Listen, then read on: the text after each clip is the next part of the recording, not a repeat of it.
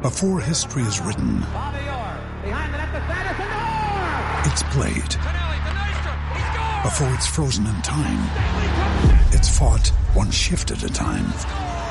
Before it's etched in silver, it's carved in ice.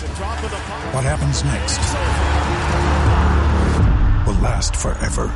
The Stanley Cup Final on ABC and ESPN Plus begins Saturday. You're listening to The Other Connor Podcast, a part of the Hockey Podcast Network. Here's your host, Connor Halley. Hello, Oilers fans, and thank you once again for tuning in to The Other Connor Podcast, Episode 8, a part of the Hockey Podcast Network, brought to you by DraftKings.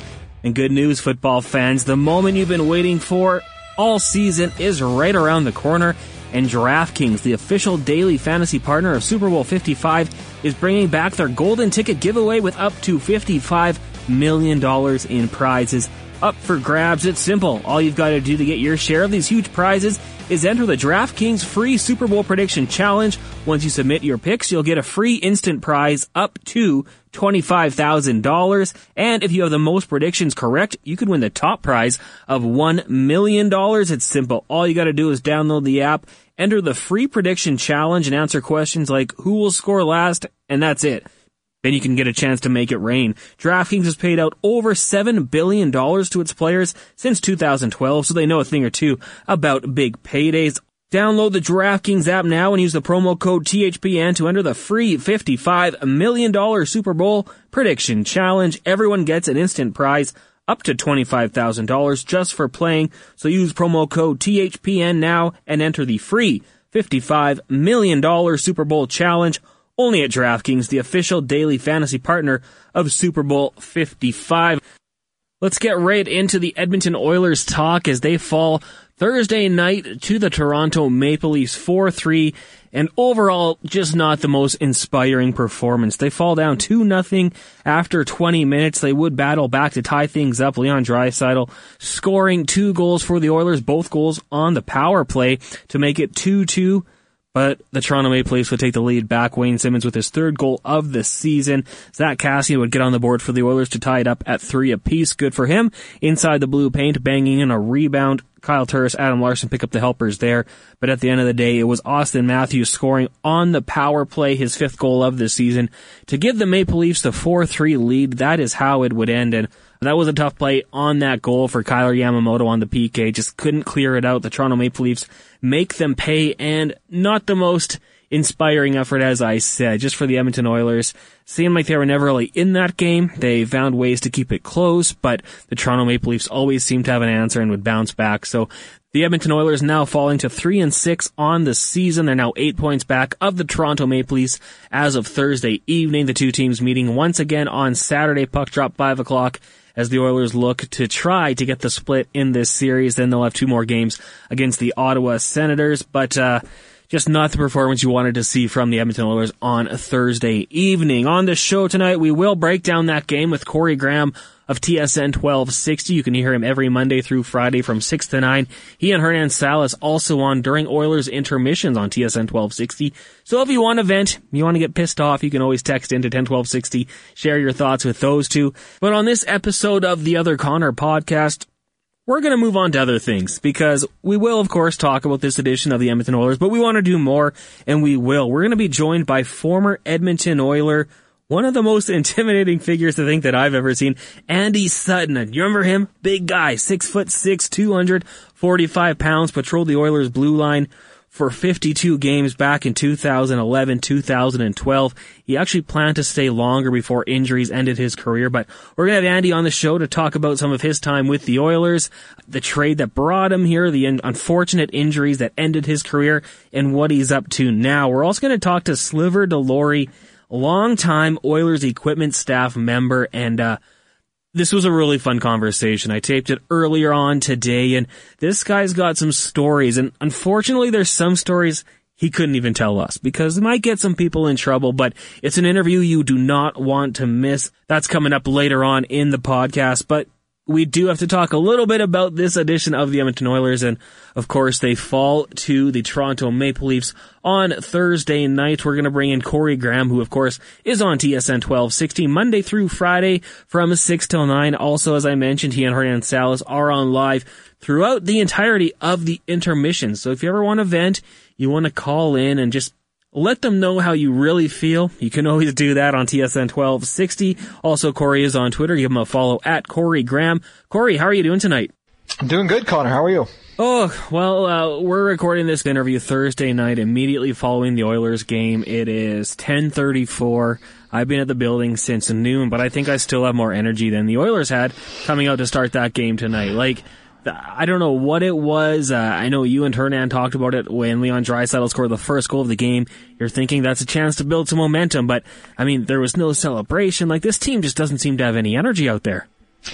Yeah, and it's been a constant thing we've talked about a lot on my show, and I know you guys have on the Gregor show too. Like, it's just the lack of emotion, the lack of will, like the lack of want, the lack of giving, you know what? Like, it just, this team doesn't seem to care. And, you know, I know they do, but it just doesn't come across. You know, you watch other teams play, you watch other games, and, they have, like, they're fast, they're competitive, there's scrums, there's, you know, with the Oilers, like, Connor, I think, you know, you could stand in front of the net and nobody would touch you. Like, nobody, like, there are a couple of times in this game tonight where the Leafs, I mean, granted they're on the power play and they're swarming Koskinen, you know, everybody's digging for a loose puck, but there's not one single guy getting knocked on his ass in front of the net. Like, there's just none of it. It just boggles my mind at times how little things that, seemingly are easy to figure out. You know, you can't teach skill, but, you know, will is something that you just need to have. And the Oilers just don't seem to have that will or that want to compete. Corey, obviously you've watched a lot of hockey in your time. I mean, how does the message get conveyed to the players to do that? Like, I just don't know what Dave Tippett can do. These are grown-ass men that go out there and perform the way they do. Like, is he supposed to get out there and just, you know, give him the big speech before the game? Like, I just don't know why this continually happens. Well, it comes from inside, right? It comes from the leadership core of the team. And that's, you know, listen, they have the two best players in the world, so it's hard to criticize them. But something is feels rotten on the inside of this team. It's almost like, you know, the decade of darkness and all that stuff, losing became okay. And I know they've changed the coach, they've changed the general manager, they've changed a ton of the players, but it still feels like losing's okay. You listen to the quotes after the game, you listen to, oh, we're on the right path, and oh, you know, we just got to get a few bounces. Like tonight, Connor, they got every call seemed to go their way. And that, you know, you get those games, right? Where the referees seem to give you a couple bonus calls that maybe you didn't deserve. And there's other games, of course, it all evens out where you're upset because you think the league's against you. But tonight that wasn't the case, and they capitalized on the power play. But, you know, they had to wait till a 5-on-3 to get things going. Like, it just boggles my mind. You know, you look at the first goal for Toronto, it's a gimme from Koskinen, but nobody takes Jason Spezza. He's allowed to stand in front of the net with four dark jerseys around him and just, you know, kind of like one hand, a backhander into the net. It was gross. And, yeah, I don't know. I mean, we heard at the end of the season after they got knocked out, the commitment to team defense was going to be the big thing. And have you seen a difference in this team? I sure haven't. No, I mean, you know, I can't. I can't say I've seen a difference. And it was a lot of good talk. They talked the talk in their 10-day camp, and we thought that maybe things would change, but it hasn't. And just a real tough performance for the Edmonton Oilers as they lose 4-3 to the Toronto Maple Leafs Thursday evening. Any positives for you? Like, for me, I say, okay, well, the third line scored a 5-on-5 goal. Yeah. Zach Kassian, good for him. Good for him for going to the blue paint and scoring a rebound goal. But for you, anything positive stick out? I mean, that was a good one, obviously. To see some, they score 5-on-5 with their bottom six, and, you know, actually going to the front of the net, so I agree with you there. Their power play looked better at times. I mean, they got a lot of opportunities, but they were able to cash in a few times. And like, if I'm Leon Draisaitl, like, I'm taking a page out of Alexander Ovechkin's book and just getting ready for that one-timer. You know, just why not shoot the puck more from that situation? You know, they moved around with Nurse and Barry and on the power play a little bit tonight, and they had Puljujarvi on the top unit at times. It looks like still a work in progress, but at least it's starting to at least be, if they don't score, at least it's a threat again. So that's good. It's just like, it's the starts that kill this team, you know? Like, yeah, they're competitive later in the game and they close the gap and they fight back. Okay, that's all great, but you're always starting in a hole and you like, you never seem to want to put your foot on the other team's throat. And that's just, even they finally tie it up at 3. I mean, right away they get Toronto gets a power play and Simmonds is allowed to stand in front and nobody's near him, you know, and, sorry, I know you look for positives, but, not a ton. I'm with you on the Kassian goal. That's good. The Leafs are running around, but, it's more of the same, just constantly with this team. Yeah, and I mean, even with that Wayne Simmonds deflection goal, like watching it, that might have beat Koskinen even without being deflected. Like, it didn't really change the puck too much, probably threw Koskinen off a little bit, but yeah, just making it way too easy for the Toronto Maple Leafs, a team that they will see on a Saturday night as well, so it's not going to get any easier. And I actually was texting with my sister back and forth about this game, and she says, like, well, at least Ottawa's coming to town, and they're still an NHL team. I mean, you got to play better than you did in this game if you expect to win, and I think that most people would probably agree, like, that's a winnable game for this Oilers hockey team, but, man, they got to get their feet moving, they got to play with a little more intensity. To beat Ottawa, you need to work, because Ottawa is going to work, you know, like, that's the thing. Last night they had 22 shots against Vancouver in the first period, and they only scored once. Vancouver ended up winning the game kind of handily, but still, like, Ottawa shows up to play. You know, they're not going to outskill you, but if you're not ready to work, you know, they can catch you, and that's kind of the worst recipe, I think, right now for the Oilers, a team that wants to show up and work, because they haven't been able to match that. Maybe that will be a magic elixir, Connor. Maybe they'll see a team work hard against them and they'll have to do the same, but I don't know. Like, as much as, you know, of course it's a big game against Toronto on Saturday. You're now, 6 points back of the Leafs? 8 points back of the Leafs? Like, you're already falling in a huge hole on the season, so you gotta win that game Saturday, and then you know what, you need to take advantage of Ottawa. But if you're not ready to play, you know, look out. The Sens can beat teams.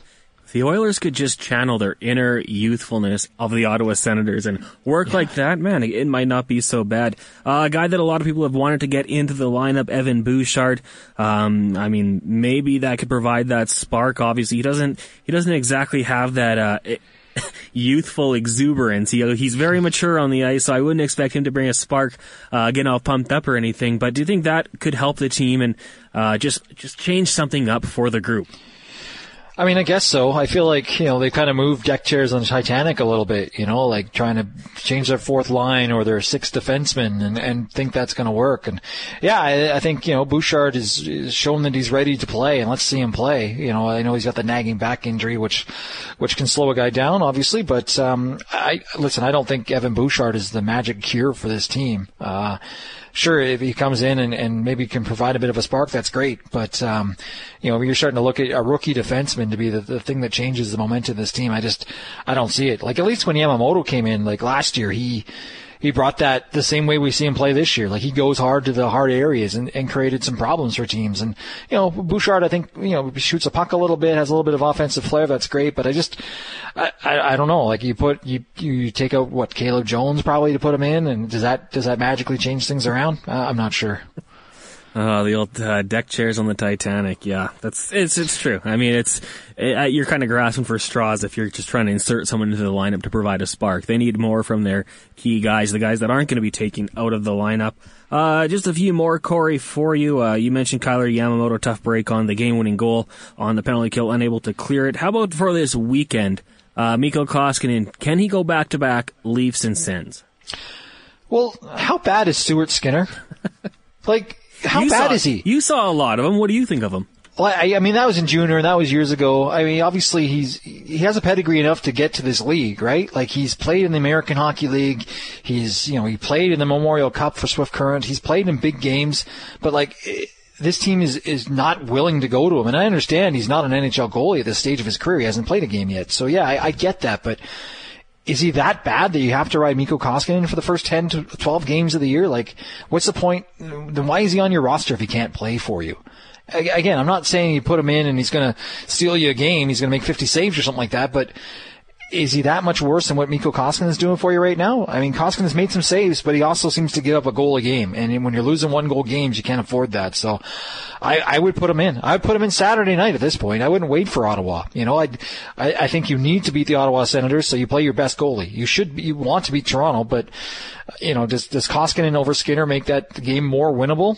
I guess, but still, like I think maybe if Koskinen gets a couple of days off to rest and get away from the game, it might help him. Saturday night, Hockey Night in Canada against the Maple Leafs. Yeah, Stuart Skinner debut. Hey, I mean, you said it though. Like this guy's played on big stages in his life. It's not like he's going to shy away from this moment. He went to the Memorial Cup, right? So, yep. Why not? I'm not totally opposed to that idea. I think the way things are going, you got to try something and see what you have in him. And hopefully there's a point where you send him back down to Bakersfield and he's their number one guy and develops in the more traditional manner, but. Hey, why not go for it? I'm here for it, Corey. Yeah, you know what? Normally I would say no, don't do it, but at this stage, like, why not? Why not try something different? And for that matter, and Hernan Salas, my producer on the night show, he gets really fired up, really upset about them not putting that Draisaitl, Yamamoto, Nugent Hopkins line back together. And again, why not? Like, it's worked in the past. Like, why not try something different? It just seems like that they don't want to screw with the top six right now. Puljujarvi's been better than I think people expected him to be, but he hasn't scored. Kassian didn't score on that top line. Like, that top line's not generating anything 5-on-5 now either. So why not break that line up and go to something that worked for you when it mattered? And I don't know what the opposition is to that in their dressing room, why they won't go to that. Doesn't make any sense. You mentioned Hernan. I can see him right now as he's doing their post-game show. We're taping this interview Thursday night. I can tell when he's getting fired up. The head's just bobbing back and forth, and I don't even like to bring up the possibility of reuniting that line because he just loses it. He'll yell at you like, they didn't do it until the last minute of the Chicago series. Why would they do it now? And that's why we love Hernan on the post-game show. He brings the heat. Corey, thanks a lot for doing this today, and hopefully we'll get you back on the podcast down the road and hopefully more optimism with this Oilers hockey team. Yeah, it'd be nice to talk about a winning team or at least some positives, but you're stretching to find something that's good. So, appreciate it, Connor. Anytime. I'll always be around when you need me. And, Corey, just one final question. I wrote this down for myself to ask you this. The MCTV podcast, you and Marc Majot, I got a chance to listen to the first episode.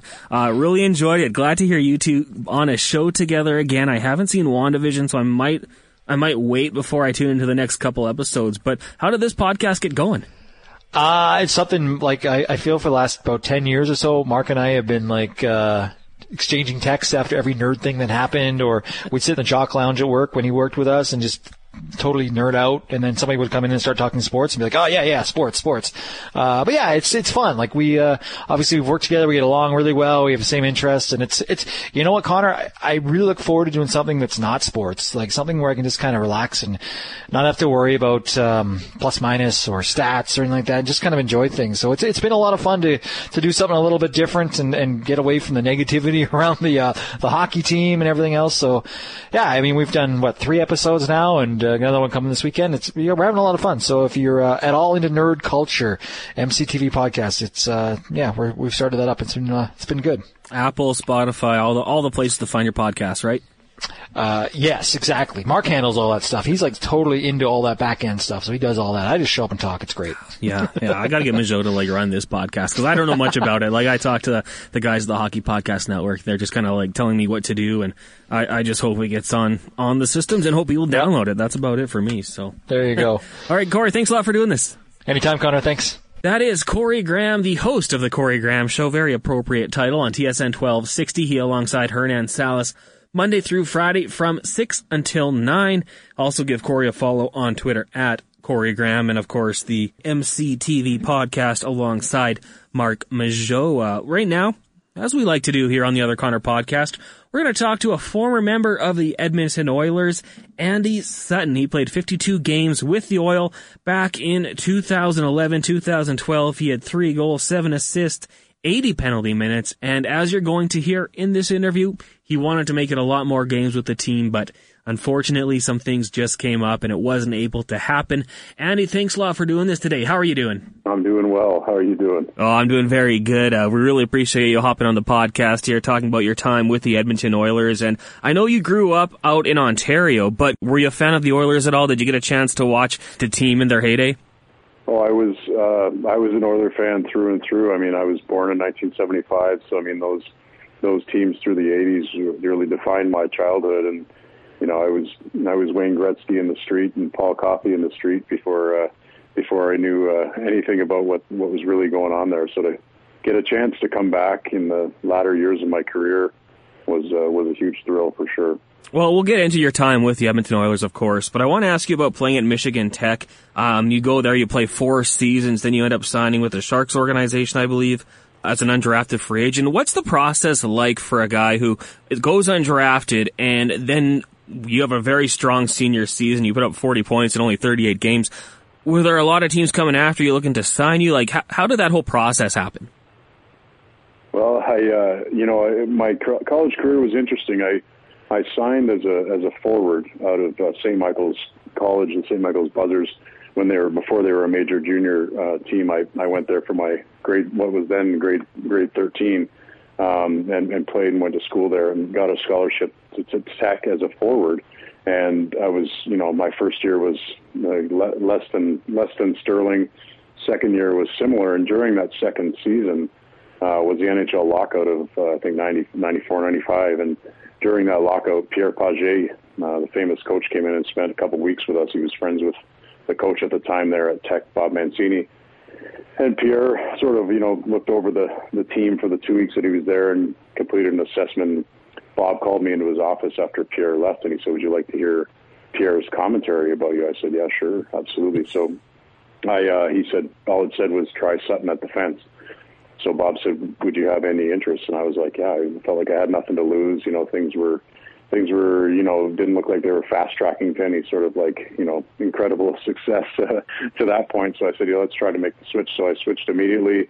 Obviously, took a little bit to cut my teeth, and then I ended up having a shoulder surgery that I sort of contended with through my junior campaign, and that was, started to see some glimmers of things, and then I stayed at school, turned down an internship with the U.S. Navy. I was studying engineering, and I decided to give it one last kick at the can before the senior campaign. I had a great summer, stayed up at school, trained hard, certainly, but I think I had a nice balance of fun and work, and then got into that senior campaign, and everything I sort of touched worked that year, and I went from being an undrafted guy who probably never thought he'd honestly play in the NHL to having 14 NHL teams try to sign me and paid me top dollar, offered me top dollar to do so. So chose the Sharks at the time and actually turned down a little more money from the St. Louis Blues. Went into that franchise and got to stand shoulder to shoulder with the Bob Rouses and Gary Suters and Jeff Nortons and Brian Marchments of the world, and really got a chance to learn from some of the best, and such an incredible storied franchise with such amazing veteran players. So felt like in retrospect, I think I made the right choice. So at what point in your collegiate career did you think, you know what, maybe I can do this at the NHL level? Well, it probably wasn't until the fourth year.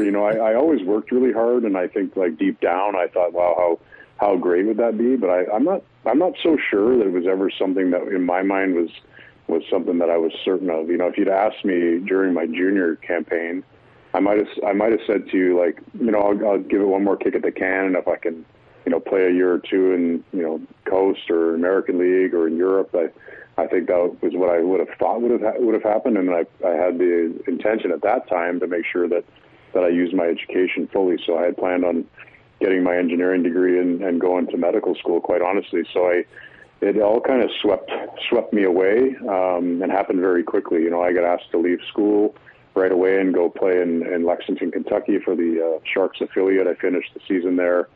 And then I got called up from there to be part of the Black Aces for the San Jose Sharks playoff run. They then kept me there that summer and completed a second shoulder surgery, and I stayed there and trained with the team trainer for the entire summer. Ended up going into camp that year, and I made the team as a rookie, which was crazy. So I went from 6 months earlier having $6 in my bank account to 800 grand and then making an NHL team. So it really was a crazy and rapid transformation. And then beyond that, it just kind of took it as it came, and it was then lo and behold, 15 years later it came to an end. So it was a really incredible and wild ride, but certainly one that I feel endlessly thankful for. Yeah, that is crazy, thinking, planning to go to med school like that, and then all of a sudden you're in the NHL playing with some of the players, Jeff Norton, Brian Marchment, some great players of the Sharks organization. Yeah. We're going to talk about your time in Edmonton, but I want to ask you about playing with the Atlanta Thrashers. Now, from afar, we kind of joked about the fan base and, would hockey work in Atlanta, but you were there for a couple of years. What did you make of the whole NHL franchise down in Georgia?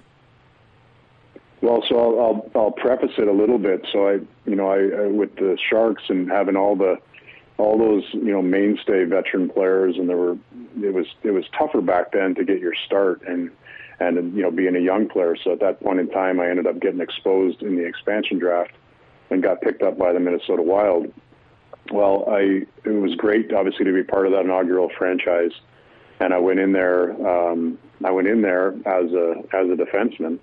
And they tried to turn me back into a forward. So Jacques Lemaire, how do you say no to Jacques Lemaire, right? So I'm dabbling, I'm kind of back and forth, and it's going okay, and then I'd sit out for long periods of time, and then I'd get thrown in as a forward. They'd put me in front of the net on the power play.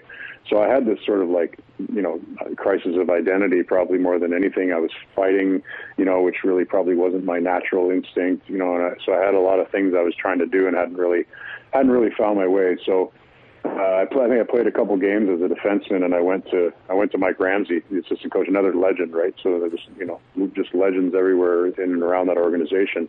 And I said, Rammer, I just feel like I'm meant to be a defenseman in this league. Without batting an eye, he turned and looked me in the face, and he said, "You'll never be a defenseman in the NHL." That was the fuel I needed. So I went in the next day, and I went into Doug Riseborough, right? Just another icon of the game, and who was the GM at the time. And I said, "Doug, I don't know if there's any way you could trade me anywhere where somebody would want me as a defenseman, but I just have a very strong instinct that I'm meant to be a defenseman in this league, and I would appreciate it if there's any way that you could do it." Well, he traded me about a week later to Atlanta, and I went into Atlanta, and really that franchise was still figuring itself out as well. It's still a young franchise that hadn't experienced much success. I did end up spending, I think, the better part of 5.5 seasons there, and including a lockout year, so really 6.5 years. And then I lived there for about 3 years after I stopped playing there. The whole time I was in New York, I'd go back to Atlanta for the summer. But it was really like my second coming as a defenseman there. And then Bob Hartley came in, and he was a huge part, I think, to my ultimate success, because when he first came in, he said this to me. He said, "Andy, I've heard you can play the game. You haven't shown it yet that you can do it consistently. But I'll tell you this. We're going to find out." He said, "I'm going to play you 30 minutes a night, and we're going to find out whether or not you can live up to your, to your potential." And he did. He played me. I went out every second shift. I played against all the top lines. Ovechkin. In his prime, we played 8 times a year against Washington with Ovechkin and that whole crew, and Tampa Bay with Le Cavalier, Saint Louis, Prospol, those guys, and it was really the place and time, I think, where I was really able to carve out my identity in the game, and certainly the self confidence and consistency that I was fighting for. So after your time with the Atlanta Thrashers organization, like you said, you go to the New York Islanders, then you're with the Senators. Back in 2010, you sign a 2-year deal with the Anaheim Ducks, but they do end up trading you in that offseason to the Oilers in exchange for Curtis Foster. How do you find out about that news, and what was your initial reaction? Well, I'd had a very challenging year in Anaheim. The first year I was there, I was assistant captain through training camp, and things were really...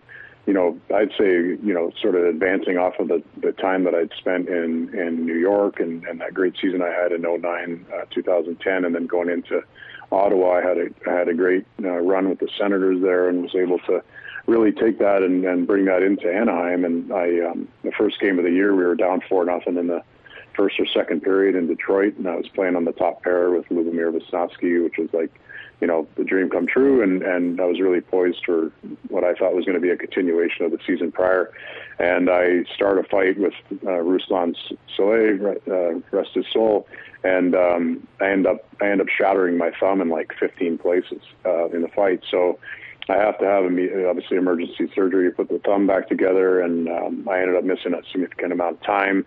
And then really just never got back in the fray with things. And I think the organization was a little disenfranchised, based on the player they thought they were signing. And I definitely didn't live up to to my end of the bargain. So that summer, and I wasn't necessarily expecting to be traded. I was certainly ready to try to right the wrongs of the things that happened the year prior, and hope that there'd be a opportunity for me to do that. But I can remember I was actually playing golf, and I got a phone call that I'd been traded, and in a lot of ways I was relieved. It was such an honor to get a chance to come up to Edmonton.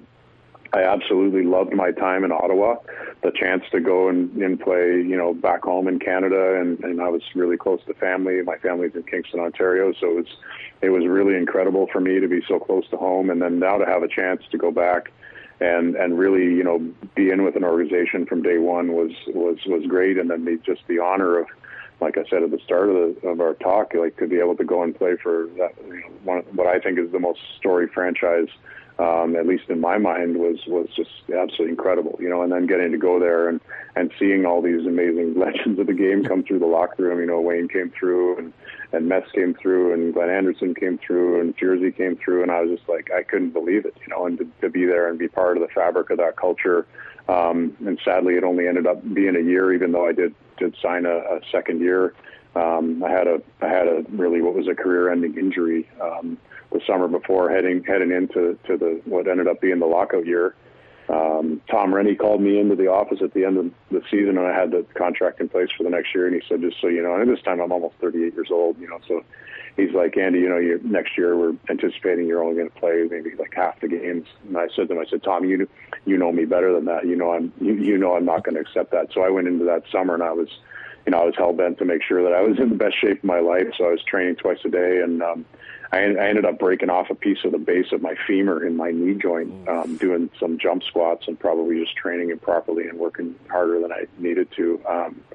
So I had to have a surgery, obviously, to remove that big piece of bone. And then there was a experimental surgery that they were going to do on me next to try to, sustain the career. And I'd already had 14 surgeries prior to that. So that got to the point where that was it. The writing was kind of on the wall. And, unfortunately, the last game I played was not the last game I thought I'd play with what happened with the injury and the lockout. So it was kind of anticlimactic in the end. Tough way to go out for sure. Just going back to the time where you get traded to the Edmonton Oilers. I mean, what was the thought looking at that team? I know they had a young Jordan Eberle, Taylor Hall going into their second years. I think Ryan Nugent-Hopkins just getting going, but there was also some veterans and Sean Horikoff-Hemsky, yourself. That team had potential. Did you guys think at the start of the year, like, hey, maybe we're not a powerhouse, but we could surprise some people? Well, we did, and with Javi Bulin and Nett and Ryan Smith, who I just had lunch with today. He lives here close to me in Tennessee. But, we had a great cast, and I think we had a great record, I think, the first 10 or 20 games of the season. The youth there, and, when I was announced that I was getting traded there, I was excited. I mean, I had really relished the opportunity to care and connect with the young guys in the latter stages of my career. I loved it, and I felt as much like a player coach as a player at that point in my career, and I loved it. So getting to come in there and spend time with Nuge in his first year and really try to care for him as best I could, and Maggie Paravi was there, and Anton Landers was there, and there were just some incredible young players. Halsey and Ebby, of course, and Sam Gagne. I mean, just absolutely incredible young people, and it was an honor for me. It felt so great to be connected and to try to do my part, and then with Hork and Javi and Smitty and myself and a few of the other veterans, Eric Belanger, we had a good cast, we really did. And even with Dubnik as a backup, I mean, he was definitely up and coming, and he'd come in some games, you'd just be like, this guy's going to be a phenom, and it was all there. And one thing I realized in retrospect is just how hard it is to win consistently at that level, because all the players are great. There's no nights off. And then a lot of the teams just figure out a way to be more cohesive and have a more sustained approach to consistency. And I think that's what we lacked in the end. I think we were missing we were missing the core consistency that you need to go the distance, you know, to be on the right side of your wins and losses after 82 games, and then to figure out how to excel through a long and arduous playoffs, you know, is really, you know, when you see these teams that do it start to finish, it's really a testament, obviously, to the players that are there, but the organization and support, the coaching, the ways in which these teams and organizations come together to sort of uphold it all is really it's a collection of moving parts, certainly. Obviously sad this past October, the passing of longtime Oilers attendant Joey Moss, and big loss in the city and the hockey world. When you think back to Joey, was there any story that stands out from your time with the team?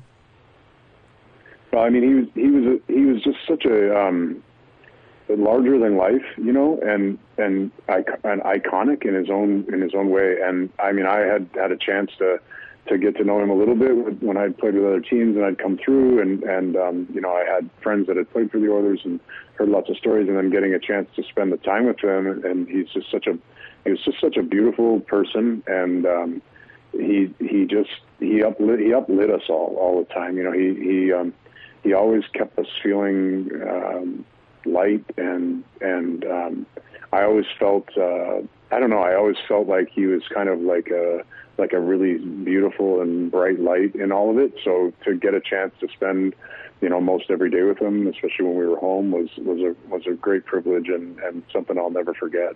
Another thing with your time with the Edmonton Oilers, kind of unfortunate, a couple suspensions for some hits. What did you do to Brendan Shanahan in your playing career that he just had it out for you and was throwing these suspensions your way? Well, I mean, I certainly always played him hard, but I don't think that was the emphasis on it. I in hindsight and all that, you know, I was definitely a poster child for change. You know, there were some monumental changes happening at that time, and they were upheld by a guy that was willing to do whatever he had to do to uphold it, to change the culture of the game. So I came up through the Brian Marchment era, right? And, oh, yeah. And I was, you know, immediately, you know, I hit hard in college, and then coming into the Sharks and watching what Mush did night in and night out and the way that he played. I mean, I was hooked. I was like, that's the player I want to embody. You know, I want to work hard. I want to make a good first pass. I want to kill penalties. I want to stick up for my teammates, and I want to try to catch people in open ice. And I made a career of that. You know, catching guys with their head down in the neutral zone and hitting hard. And it became, in the end, that was the piece that was really, you know, the writing on the wall for me, that I either needed to drastically change the way I played the game to stick around, or that it was just time for me to start thinking about bowing out, you know. And I remember back after the second suspension, I came to the rink, and I'd been back playing for 2 or 3 or 4 games, and I got to practice or morning skate or whatever it was. And I remember Tom Renney grabbed me, and he said, "Hey, can you come in the office for a minute?" And I came in, and they had the big screen loaded up with some video, and like everybody was in there, like, you know, Tambellini was in there, and like the whole brass was in there, the whole coaching staff, and they had Shanny on speakerphone, and they said, "You might sit down for a second," and I said, "Sure." And they had highlights queued up from the previous 3 or 4 games of like these different instances where, you know, just to Shanny's account, he's like, "I could have suspended you for each and every one of these hits based on what we're trying to do with this whole principal point of contact thing." And really? and I was literally stunned. I was like, "Holy crap!" Like I'm in it now. Like, I've played this way my whole career. This is how I play. I don't think about it. It's just the way it is. And at that point in time, I knew something had to give, and it did. It affected me. It affected the way that I played the game. It affected the way that I was able to sort of carve out space for myself on the ice. And you know, I think it was sort of like the death of the dinosaur. You know, it's like I was like the final one of the final T-Rexes. You know, finally fell to the earth. So that's kind of what it was in a way. I think I was part of a, you know, a time span that had a duration on it. It had a shelf life, and you know, I definitely got the most out of it the way that I played. Certainly added to my career, and in the end, it was probably the Achilles heel, that and the fact that I was almost 40. So it was probably time either way for me to move on and let the younger players play. Well, yeah, and I mean, like you talk about it, that's how you played your whole career, and then just to be told you can't do that anymore. I think of guys like you, Rafi Torres. Like, the game just kind of changed, and had you guys played in a different era, like, you would have been on Don Cherry's Rock'em Sock'em every year. You'd have your own segment. Yeah, for sure. I feel fortunate enough that, you know, I was able to grab a solid, you know, 15 years of it, you know, and if I'd gotten to it, you know, 5 or 10 years before that, I probably would have, you know, had an even more successful career, because I think that player through the 90s was even more sought after, you know. Yeah. So, you know, with the whole Hatcher era and Scott Stevens era, I think I would have been even more sought after through the 90s and early 2000s. So it's, you know, but at the same point in time, I carved out a great long career, and I wouldn't change a thing. You know, I look back on it now and think about some of the players I hurt and you know, the lives that they lead now, and I sure hope that none of the effects have carried forward. You know, that's the thing I think more than anything now. And looking at it now, owning an equipment company, I think about the protection. I have a young son who's kind of starting to gravitate towards the game, and I think about his health and wellness, and I'm sure glad that the league took the position they did, because everybody's sort of, you know, embodying the NHL and the way that the players play. So in a lot of ways, we have a real responsibility to uphold the game in a certain fashion to make sure that it can be fierce, but at the same point in time, like, we don't have to be out to hurt one another. You know, it can be more like a rugby style where, you know, you tackle with purpose, and it can be about, you know, separating the player from the puck or whatever. It doesn't have to be so much about, you know, putting a guy in the third row or knocking a guy out cold in the neutral zone. So I think all in all, the game's in a better place. Oh, absolutely. I'm going to bring up Verbero hockey in a second here. Just one final question for you, though, with your career. What was it like with the Battle of Alberta? Like, was that a game? Could you sense it with the fans, with the teammates? Like, did it ratchet up just a little bit taking on the Flames?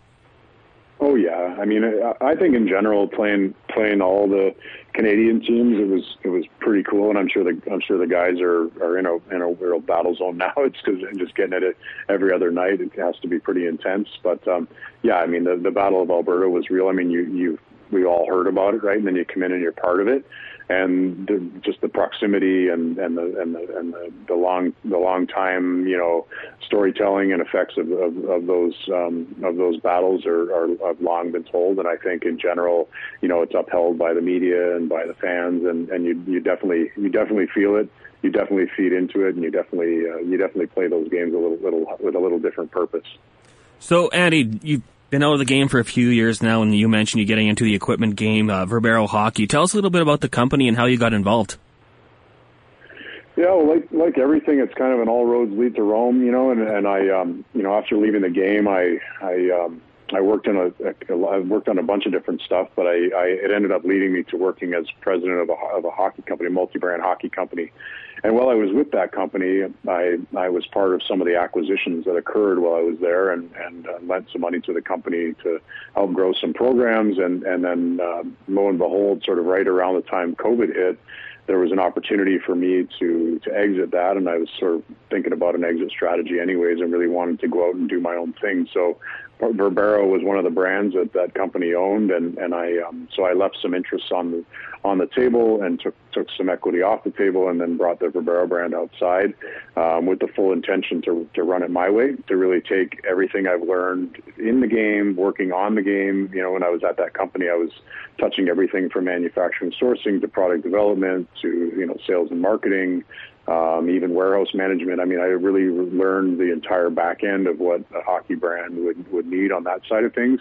And then, you know, sort of cascaded that with everything that I learned within the game from all of my time in the game, and then really looked at paralleling that with everything that's wrong with equipment manufacturers, typical service-related items. So took the best of from Verbero, applied that to the best of everything else I'd ever learned, brought in a lot of support products. We own our own manufacturing on the apparel, the gameware, custom bags, so we have a lot of control there.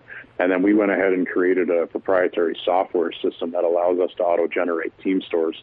So in essence, we create team stores for our teams, leagues, and associations that come in. And this is in addition to selling to individuals on Verbero.com. We sell player direct to everybody, so we pass the best possible pricing along to the end customer. And then the team stores allow the teams, leagues, associations 24/7, 365 access to all of their team logoed products, in addition to all the sticks and gloves and helmets and accessories and everything else. So that's been a paradigm shift in the industry. And then we also basically obliterated the base model of sales within the hockey industry. We allow our reps to sell in a territoryless system, so they can sell anywhere to anybody. And then we let our reps build their own sub-rep forces, so they can work with their closest friends and colleagues, coaches, trainers, people they might know. They can build their own rep forces. We just surpassed the 200 rep threshold. So to put that in perspective, I think Bauer had 50 pre-COVID. So we're 4 times bigger than they are now on the rep side of things. And it's growing exponentially every single week. We focused on key partnerships, high-level partnerships with a lot of different associations and media outlets, including an upcoming partnership with Elite Prospects. We're really utilizing the Team Store software and our core products, and the fact that we own manufacturing on the apparel and gameware side, to really turn these custom programs faster, more cost effectively. And then we have a revenue share model that basically kicks back to the organizations based on sales through the stores. So we've really created a sort of an ecosystem, I would say, of sales. Our sales commissions are also 3 times the industry average. So we pay our reps 3 times more than any of the other hockey brands. And then, as I mentioned, we let them earn on their sub-rep sales as well. So we really try to catch all of the things in the industry that are wrong with it, and then put it all into Verbero, and it's working. People are really gravitating towards it. And then on top of that, we have top-tier product. I mean, we have the lightest stick on the market. We have the only full carbon fiber skate. I mean, we have amazing glove, we have amazing pants. That's our model. We've got one amazing product from each category, and then we just relentlessly work to perfect those products and make them better. Otherwise, that's the product that's in our line. So we're not trying to confuse anybody with like 12 different price points. We're all about bringing value and performance and innovation to every product. And then we heavily vet each product before we put it into the lineup. So in general, people can expect, full service. They can expect custom, more custom options, availability of all of these things in real time, and then top tier products at player direct pricing. So that's the other thing you'll see. We're significantly less than the other brands, especially when you look at the caliber of our goods. You compare it against other brands' top tier goods, and we're 40 to 60% less. So at Verbero Hockey on Twitter, verbero.com, and I've taken a look at the website. Easy to navigate, looks great, and definitely check them out. Andy Sutton, thank you so much for joining us here on the podcast. Best of luck with Verbero, and hopefully we can get you back on sometime soon, maybe talk about the Oilers. Yeah, it'd be great. I'd love it anytime, and I appreciate you having me on. Stay safe. Andy Sutton, former member of the Edmonton Oilers, over 670 games played in the NHL, over 13 seasons. Just a hell of a career coming out of college as an undrafted free agent, and we really do appreciate him coming on the show. Check out Verbero.com. That's the website for his new company. A lot of really cool stuff there, really innovative equipment, so check it out, Verbero.com. We're going to wrap up tonight's show with an interview I had with Sliver DeLaurie. He, of course, a longtime member of the Edmonton Oilers equipment staff, a lifer when it comes to that. You can give him a follow on Twitter at Sliv21. Sliver, how you doing tonight, man? Good, buddy. How are you? Oh, I'm doing really good, and I appreciate you giving us some time to hop on the podcast here and maybe give us some stories that we don't necessarily know too much about, because you've had a pretty awesome career, and you spent a lot of time with the Edmonton Oilers organization. For those who don't know, how did you get into the whole equipment game, and where did it all start? Back then, it was a different era. My dad started bringing me into the room on weekends because he knew the training staff at the time, Sparky and Barry, and I was 7 or 8 years old, and I always make a joke that Joey Moss was my first boss, because to keep me out of the way, they'd tell me to go help Joe. So I'd walk into the room and say, what can I do? And Joey would start telling me what to do. Graduated into the work of a stick boy through junior high and high school. When I got out of high school, I was going to be a student at the U of A for all of about 2 weeks, but the 96 World Cup was going on, and most of the Oilers training staff was with Team Canada at the World Cup. So I got asked to fill in and help out for the month that was happening, and all of a sudden I had a job offer by the end of the month. So I never went back to university. Yeah, that'd be a tough job to decline. So when you start off working with Joey Moss, obviously an iconic figure in the city of Edmonton, how was he as a boss? The best boss I've ever had.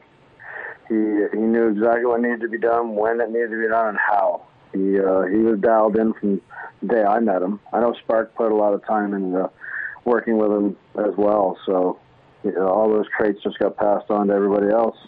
He couldn't outwork the guy. We had you on with Jason Gregor on shortly after he passed away back in October. It was just really crazy, the outpouring that we saw from this city, such an iconic figure that we lost. Was there anything, stories, lessons that maybe stick out to you from your time working with him? Oh, I mean, I've never met anybody that enjoyed the day more than Joe. I mean, even when the boys were riding him, I mean, he was just in love with being in the sport of hockey, And when he went to the Edmonton Football Club there in the summers, Mr. Mandrysiak and his sons just brought him right in and kept the spirit alive. Like, Joe he lived every day to the full extent, man. It was awesome. How many times did you hear La Bamba? I used to be the DJ for it. I was the guy standing at the CD player pushing play when he was ready. I was his roadie. Someone had to do it, right? Someone had to cue the music. Yeah. So you were in the room since you were 7 years old. I got to ask, you're in elementary school, being a stick boy for the Oilers. Were you the most popular kid in your class? Well, the stick boy stuff didn't start till junior high. Okay.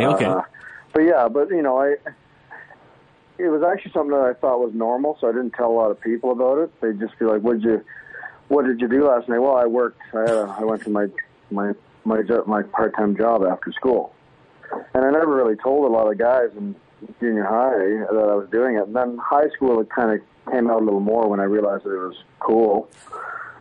So I started bragging a little more. And I had good friends in high school, though. Nobody ever kind of overstepped their bounds and used me for stuff, so it was good. So when you're in junior high, then, as this stick boy, what era was that? Who are you talking to, hanging out with on a daily basis? I didn't hang out with a lot of guys, but there was one night I still only had my learner's permit, and my phone did ring in the middle of the night to go give a couple players a ride home. And I didn't tell Mom or Dad. I just woke up and went to the old Sidetrack Cafe and picked the gentleman up and took them home. And I went back home, and I woke up and went to school the next morning. They might be hearing that story for the first time right now. I won't give any names. No. Sure, yeah. I'm not even going to ask. Kind of reminds me of Goodfellas. You just went there, you did the dirty work, and maybe the parents don't even have to know. Yeah, exactly. So when you were with the team, what was let's just say a game day like for you working behind the scenes? Stick boy, right after school ended, I'd get there, so usually around 3:30, 4 o'clock I'd show up. We'd finish folding the towels that hadn't been done from the morning skate.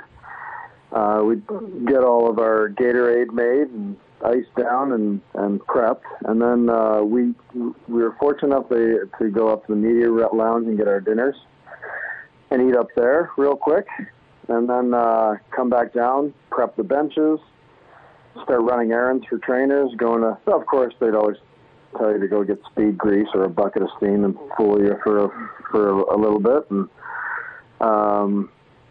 every now and then, a player would want you to help them warm up. Even just, play sticks. They might have been just bored and asking you just because they saw you standing there. And then game started, and you just started running. I mean, you're mostly there just to assist trainers and make sure that the little things are done. Picking up tape, clearing garbage, vacuuming the room, prepping the room for when the guys come in between periods. Then of course, out to the bench to fill bottles. You're literally working until 11 or 12 o'clock at night if it's a late game, and then you go home, crash, and go to school the next day. Not the most typical part-time job for a guy in junior high. So you graduate high school, like you said, and you were going to go to the University of Alberta. Things change. You become the assistant equipment manager. What is something maybe people don't know that goes on? It's a pretty busy job for you guys. It's not showing up at 5 o'clock, is it? No, we developed a phrase that says, "I don't work 9 to 5; I work start to finish." We're there 3 hours before anybody shows up, usually in the mornings, and you're there until a couple hours after the game is over at night. So a game day is some game days can be an 18-hour day, depending on when the game actually starts and if it goes to overtime. Practice days are short. They're usually 8 to 10-hour days, right? So, yeah, it's just there's a lot of hours. You put in a lot of hours, but they're also really enjoyable hours. You really do get a kick out of just being in the room and joking with the guys. There is work to be done, but it's serious when it needs to be serious, but man, is it fun when it's time to be fun. So I've heard people talk about it, like when you're the equipment staff and an opposing team comes in, do you have any responsibilities dealing with their equipment, visiting a team? The assistants and the third guy do. So the third guy is usually called the truck driver. He actually picks the team's equipment up and the visiting team trainers at the airport and brings them in, unpacks them, does all their laundry if they're wet from coming in from a game or a practice. And the assistant equipment manager will also help the visiting teams out if there's anything that needs to be fixed that they can't fix on the road. Yeah, and it's cordial. Like, it goes back and forth because everybody helps everybody out because you're eventually going to be on the road in their building, right? So you want to make sure you go out of your way to take care of all the guys as professional as possible because you might need them down the road. So let's say, a team wraps up a game coming from the East Coast. They fly into Alberta, into Edmonton. Someone has to go pick up their training staff. Like, are you rolling into the arena 10 at night to get all this stuff done? Oh, your night starts at 2 in the morning when the plane arrives. Yeah. You preset the locker room up, and then you wait for the team to show up, and you get all their stuff unloaded, hung with them, and then you do their laundry so that they can do a game day skate or a practice the next morning. So a lot of time, I've slept a lot at the rink. There was actually a time when I was just out of high school. I was just in 96 there, full-time with the team. And I wanted to move out of my parents' house and get a place, but I didn't have enough money for a deposit. So I actually slept at the rink, and nobody knew it for about a month or two. Really? Yeah, I'd crash on the couch at night, and then I'd wake up in the morning before Barry Stafford showed up, and I'd go across the street to the Fireside Restaurant, get breakfast and wait for Barry to drive in, and then I'd walk in and morning, staff. Oh, I missed the old Fireside there. I was going to say, so you weren't trying to pretend like you were the first one in the building, last to leave or anything? No, I'd usually stay and work out after practice or a game, and then I'd always tell the guys I'd finish the laundry, and then when they left, I just would order some food, eat, crash on the couch, and then, like I said, do my little shtick in the morning and make sure that I was after the boss showed up. So you were with the team till 2006. What changed from your perspective from the time you started as an equipment manager to the year 2006 when you ended up being done with the position? The business of hockey. Guys used to wear one pair of gloves for the whole season, but then near the end there, companies wanted to sell the equipment used. So players were even being told, switch it out. We need new jerseys. We need to, if you got a hole in the glove, we'll switch the glove out. More and more turnover on equipment was happening because used equipment was starting to get kind of put on a little bit of a pedestal for sales. Really? And the gear itself was also improving, so guys always wanted to wear the newest thing too. So every 6 months there was a new development, an elbow pad or a piece of pant or a piece of foam, and guys would like it and they'd switch it out. Yeah. So was there any player that stands out to you that was, and I'm not going to use the term diva, but precise about their equipment, like wanted everything done a certain way? Well, I played with a few guys to see who actually knew what they were talking about. And this is not a diva story. It's this guy knows what he wants. So I had one player who I won't tell you his name. He wanted his skate sharpened.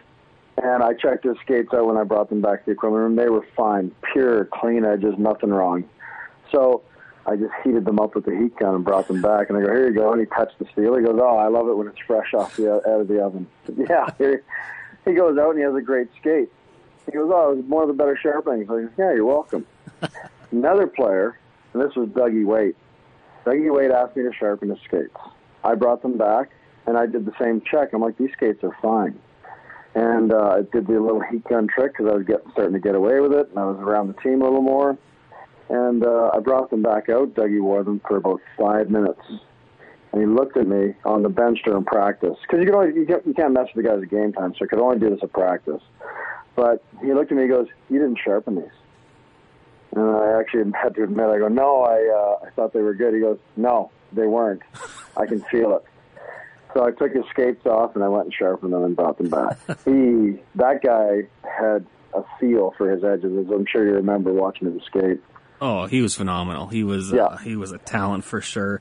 Yeah. How about on the opposite side? Anyone stand out to you as being very laid back about the equipment? I wouldn't say laid back, but a guy that wouldn't. He'd almost get mad if you sharpened his skates. He wasn't in the NHL a lot, but he was in the minors. His name was Dan Smith. And we had him in the organization for a few years, and you'd give him it would take 3 or 4 games before he'd get you to sharpen his skates. And when you did, he'd still rub them over wood and plastic and try and, like, dull them a little bit. And he just didn't like that crispness. He said he liked to kind of be able to not rely on his edges as much to move out there because he wanted to be able to push with his leg more, was his theory. So... Did you experience that a lot, guys, that kind of would tell you something and you're like, I'm not going to argue because you're the player, but sure? Yeah, it happened all the time. Brad Winchester was a good kid for that, too. He was very picky with skates and gloves. Raffy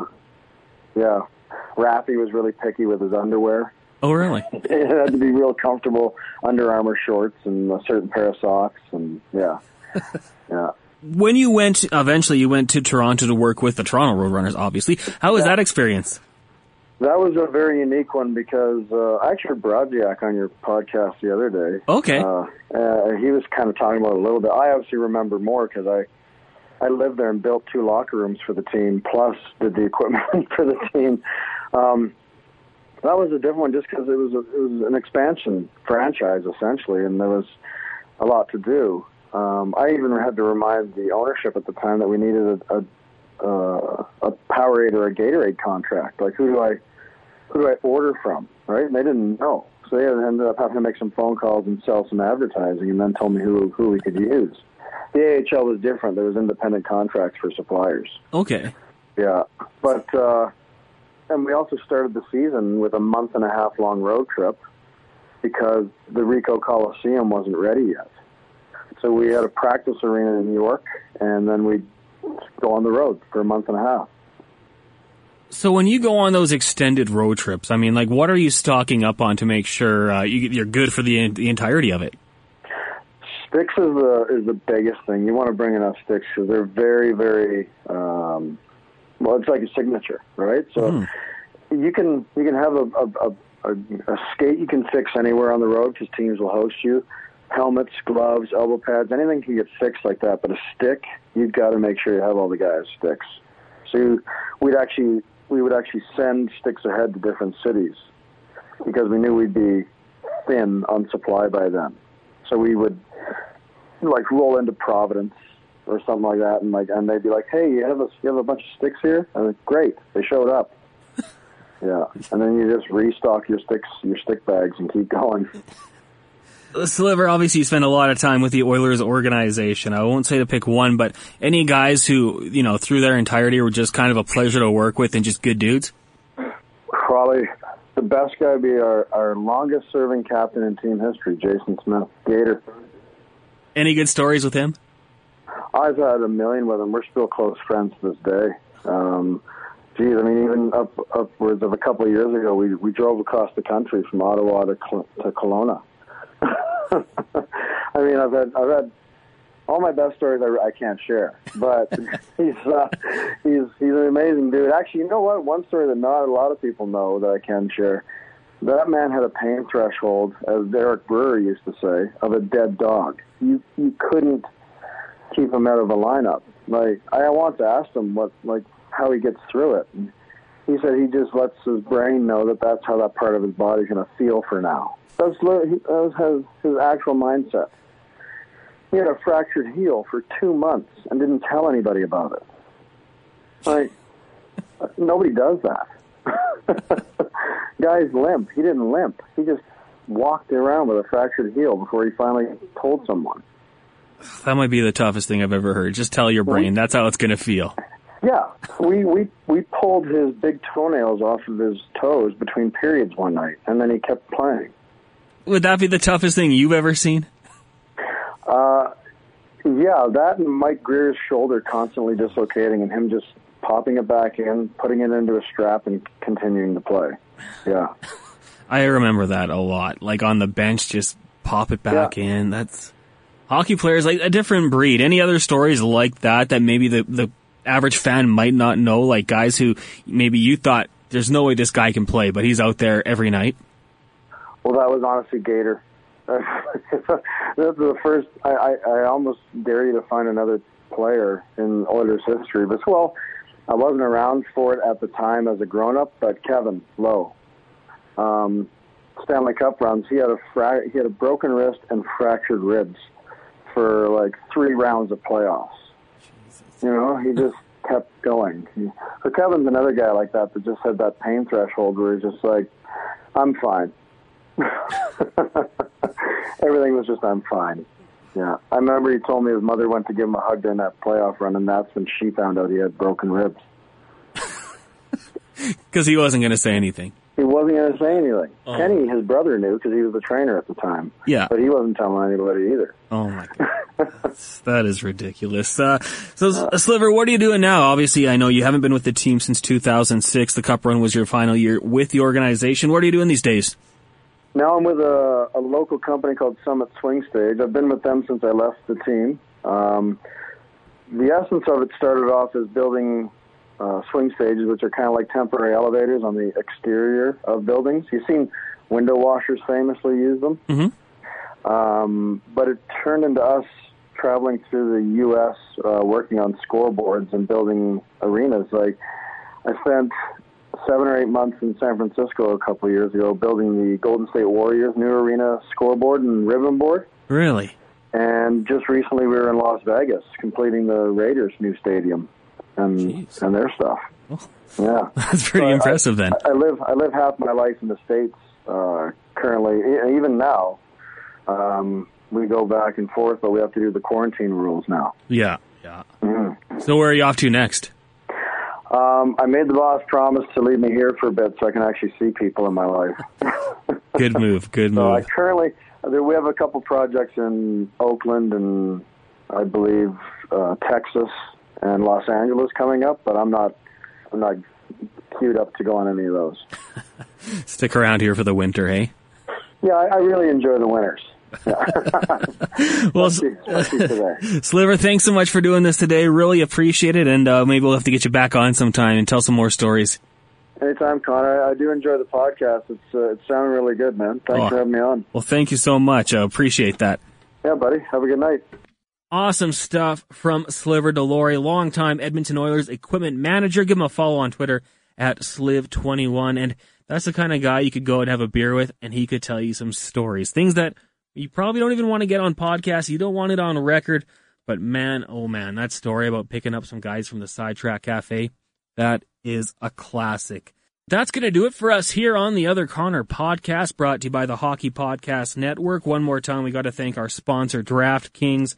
And Pigskin fans, the moment you've all been waiting for is right around the corner, and DraftKings, the official daily fantasy partner of Super Bowl 55, is bringing back their golden ticket giveaway with up to $55 million in prizes. Download the DraftKings app now and use the promo code THPN to enter the free $55 million Super Bowl prediction challenge. Everyone gets an instant prize up to $25,000 just for playing, so use the promo code THPN now and enter the free $55 million Super Bowl challenge.